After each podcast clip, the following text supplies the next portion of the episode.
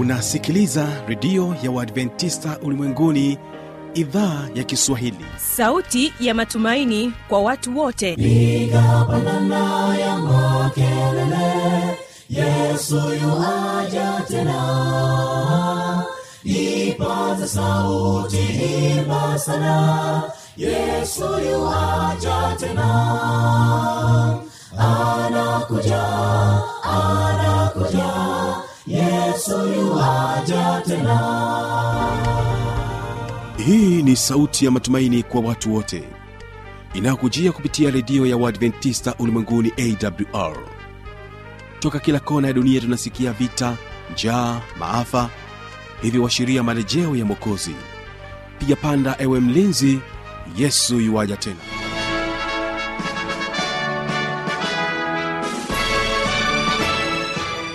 hii ni idhaa kiswahili ikutangazia kupitia masafa mafupi ya mita bendi 16 lakini pia kupitia tovuti ya wwwawrrg karibu tena katika matangazo yetu na tutakuwa na kipindi kizuri cha vijana na maisha. Na mimi jina langu ni fanuel tanda na kwanza wasikiliza hawa ni kijiji sd kwaya kutoka jijini dar es salaam wanasema kwamba maombi. Maombi ndiyo silaha maombi ndiyo watakatifu wote waitao bwana bwana matatizo yakisonga shida zikituandama tumwendee mungu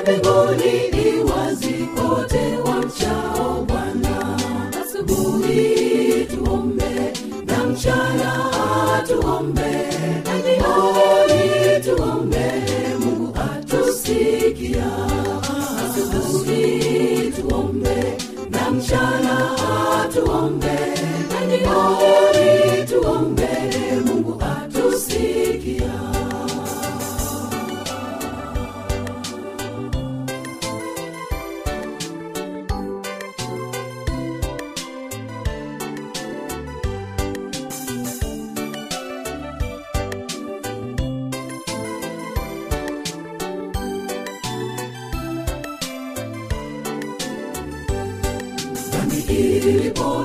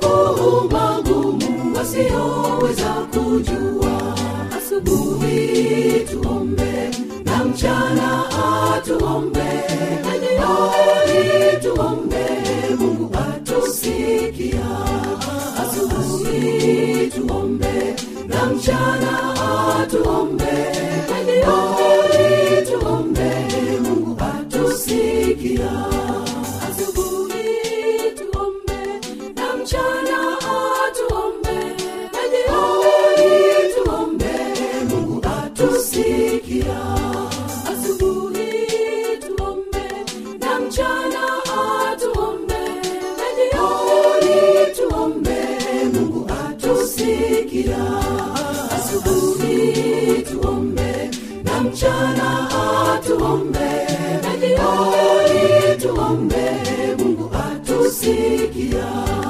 Asubuhi tuombe na mchana atuombe.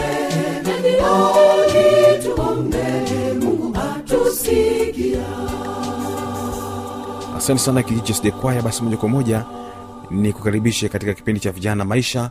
Utakuwa naye mchungaji pregodinzota akieleza uh, swala zima kuhusiana na mavazi. Mavazi gani ambayo inakufaa kijana na kwa ujumla wake basi endelea kumsikiliza.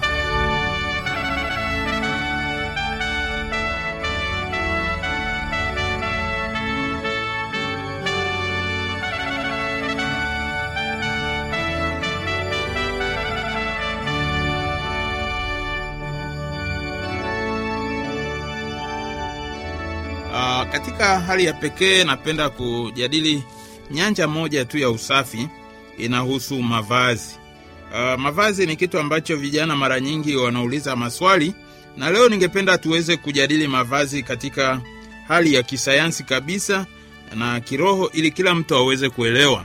Uh, katika hali ya pekee mavazi kwa nini yanatumika? Wana, uh, wataalam wanasema kwamba watu huvaa mavazi kwa sababu kuu tatu. Sababu ya kwanza ni kujisetiri ya pili ni mawasiliano na ya tatu ni utanashati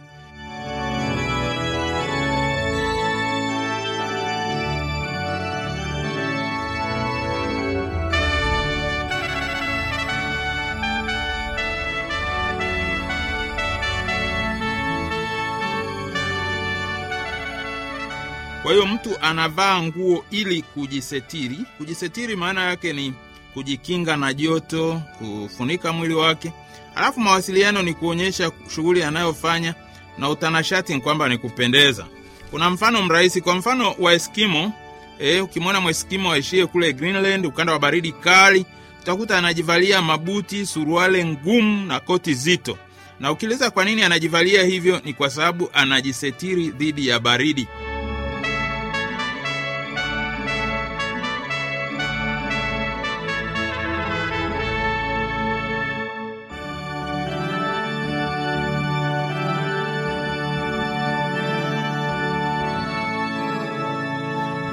unapofika hospitali ukakuta muuguzi amevalia sare nyeupe kikofia na viatu utakuta kwa nini kavaa hivi? Ni mawasiliano.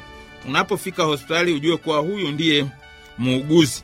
Alafu unapoenda kwenye mabenki hasa kule uingereza utakuta kwamba watu wamevalia suti nzito nzito na kofia na utakuta lengo la hawa wafanyikazi wa benki kuvaa vile ni utanashati. Ile ofisi yao ni ya hadhi kuu kwa hiyo wanavaa waonekane watanashati smart kwenye kitabu kinachohusu mashauri ya vijana messages to young people ukurasa wa 358 anasema mwonekano wetu kwa kila hali lazima udhihirishe usafi heshima na adabu.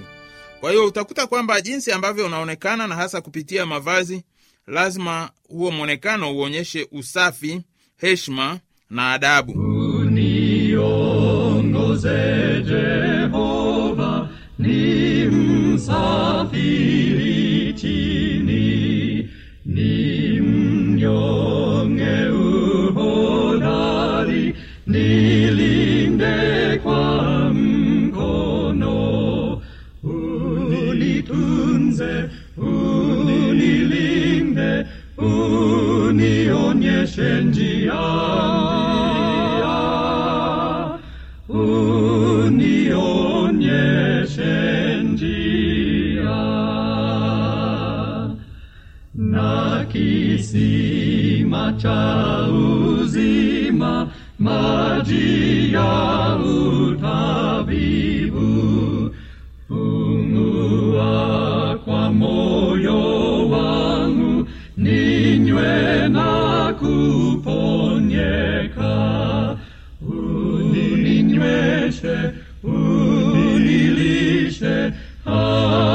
anime tosheka.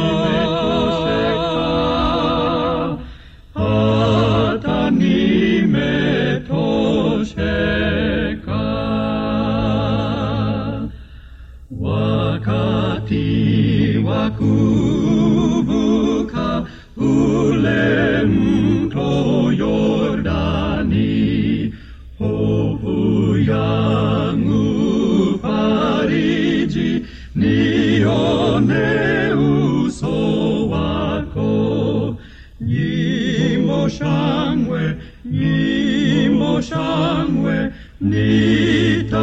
Nitaimba daima, daima. Nitaimba daima.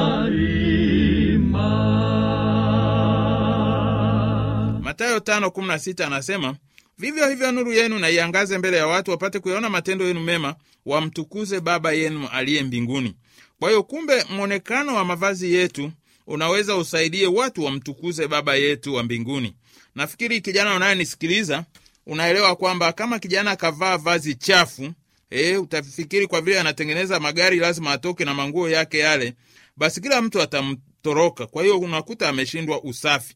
Kuna kitu cha pili kimezungumziwa, heshima. Mtu ameamua kuvaa gauni lakini imekuwa fupi kupita kiasi, basi kila mtu anamtoroka kwa vile anakuwa kioja. Kwa hiyo heshima ni kitu cha matatizo. Alafu pia anatumia neno adabu. Nguo yako ingawa ni ndefu, ni nzuri, lakini ivaliwe kwa adabu, kwa mwonekano ambao unapendeza na kukubalika. Aa, kuna swali linaulizwa mara nyingi kwamba kwa nini mavazi hutofautiana. Watu wengine wangetamani hati huyo anavyovaa na yule wafanane, lakini katika hali ya pekee duniani mavazi yanatofautiana, wanasema kulingana na makusudi husika. Kwa hiyo utakuta kwamba kila mtu anavaa vazi, lakini kwa vile kuna makusudi tofauti, utakuta kwamba kila mtu atavaa vazi kulingana na lengo lililotarajiwa. Alafu namba mbili, wanasema mavazi yanatofautiana kutokana na aina ya vitambaa vinavyopatikana kwenye eneo husika. Na namba tatu, wakati mwingine mavazi yanatofautiana kulingana na upenzi wa watu, kwamba wanapenda muundo au mtindo gani wa ushonaji. Na mwisho, mavazi yanatofautiana kulingana na utofauti wa utamaduni na uvaaji wa mahali fulani.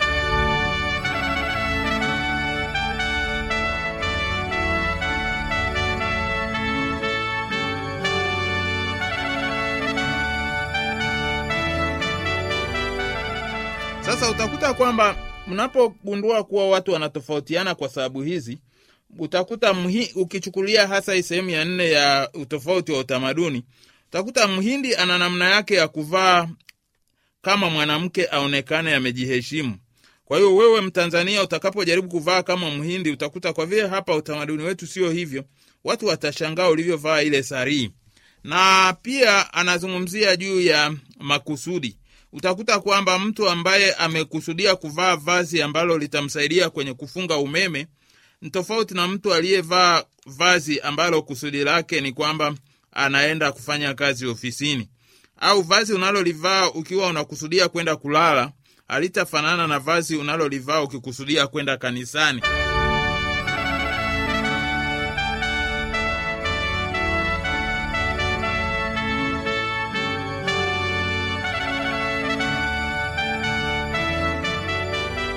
Kwa hiyo mavazi lazima yawe yanakuwa tofauti. Sasa katika hali ya pekee, kuna kitu tunasema, tunaijua tabia ya mtu kupitia mavazi yake. Kwa hiyo mavazi ambayo unayatumia yaliyo rasmi, ambayo unapita nayo mbele ya watu, yanatakiwa kwanza yawe masafi. Wazungu wanasema neat. Lazima yamefuliwa, lakini pia yamepigwa pasi na yameshonwa katika mshono ambao ni nadhifu.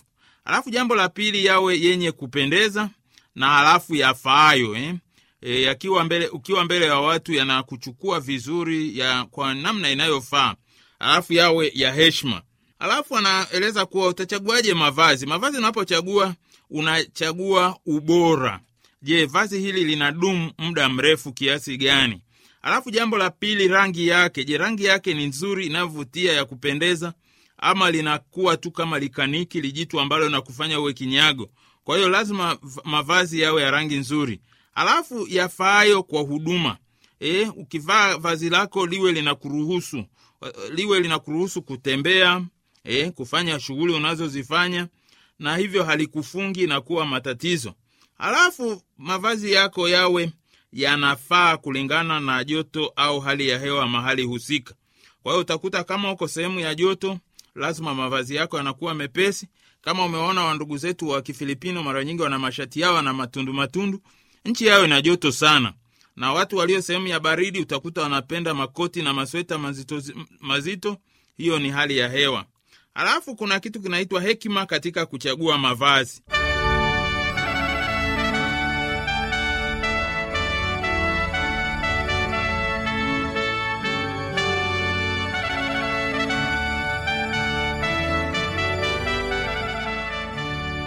Hekima yahitajika, kwani yapo mavazi ya ndani, ya nje, ya kuogelea, ya usiku lalapo na kadhalika. Kwa hiyo utakuta kwamba kuna mavazi hasa wanaume wanayapenda wakiwa ndani, eh, vikaptula vyao vifupi, ametulia nyumbani mwake, ni bachela, basi anakaa hivyo. Lakini kuna mavazi ya kutokea nje, suruale ya heshima, mm, shati la heshima. Haya, kuna mavazi mepesi ya kuogea e, na kuna mavazi ya wakinamama ya kulalia usiku.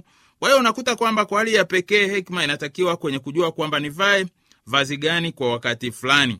Na mwisho kabisa anasema hali ya hewa inaamua kwamba je nivae sweta au nisivae? Mm-hmm. alafu pia ajira yako ina kwamba je saa hizi za kazi nivae sare ama sa nimetoka kazini nivue sare? Kwa hiyo haya yote yanahusika kwenye mavazi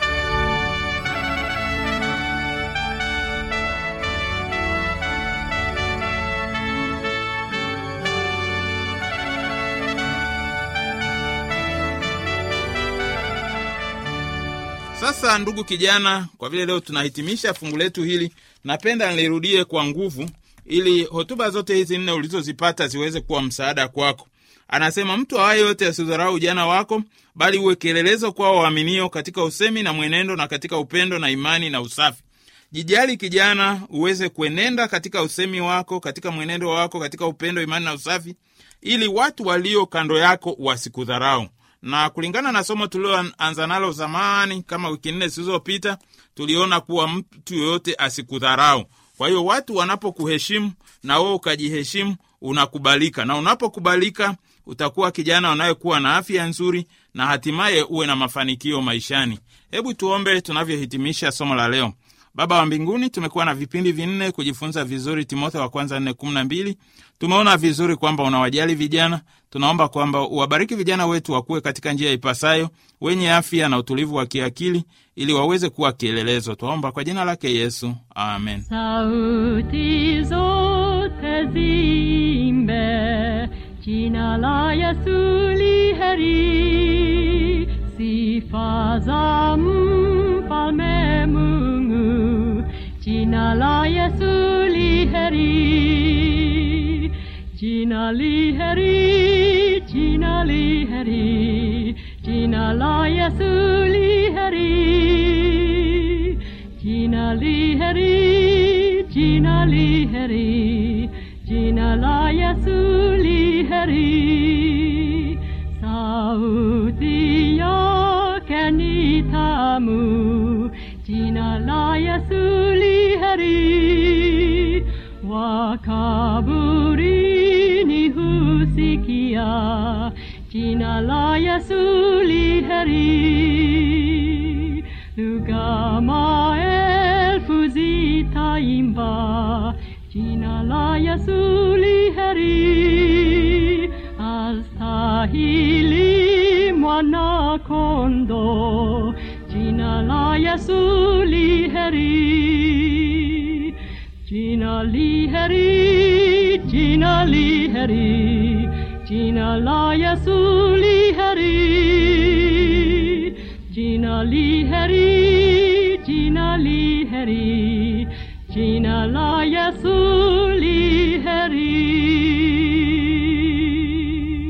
inawezekana mpendo wa msikilizaji ukawa na maoni mbalimbali ukawa na changamoto basi unaweza ukatujuza kupitia anuani hapa ifuatayo.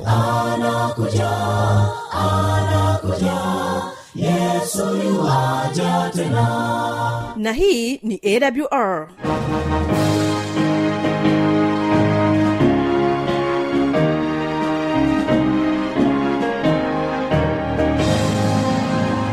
redio adventista ulimwenguni awr sanduku la posta 172 morogoro tanzania. Anwani ya barua pepe ni kiswahili at awr org. Namba ya mawasiliano simu ya kiganjani 653 570814 na pia unaweza kuwasiliana nasi na idhaa ya maasai kwa nambari 769 986355 ukiwa nje ya tanzania kumbuka kuanza na namba kiunganishi alama ya kujumlisha 255 unaweza kutoa maoni yako kwa njia ya facebook kwa jina la awr tanzania.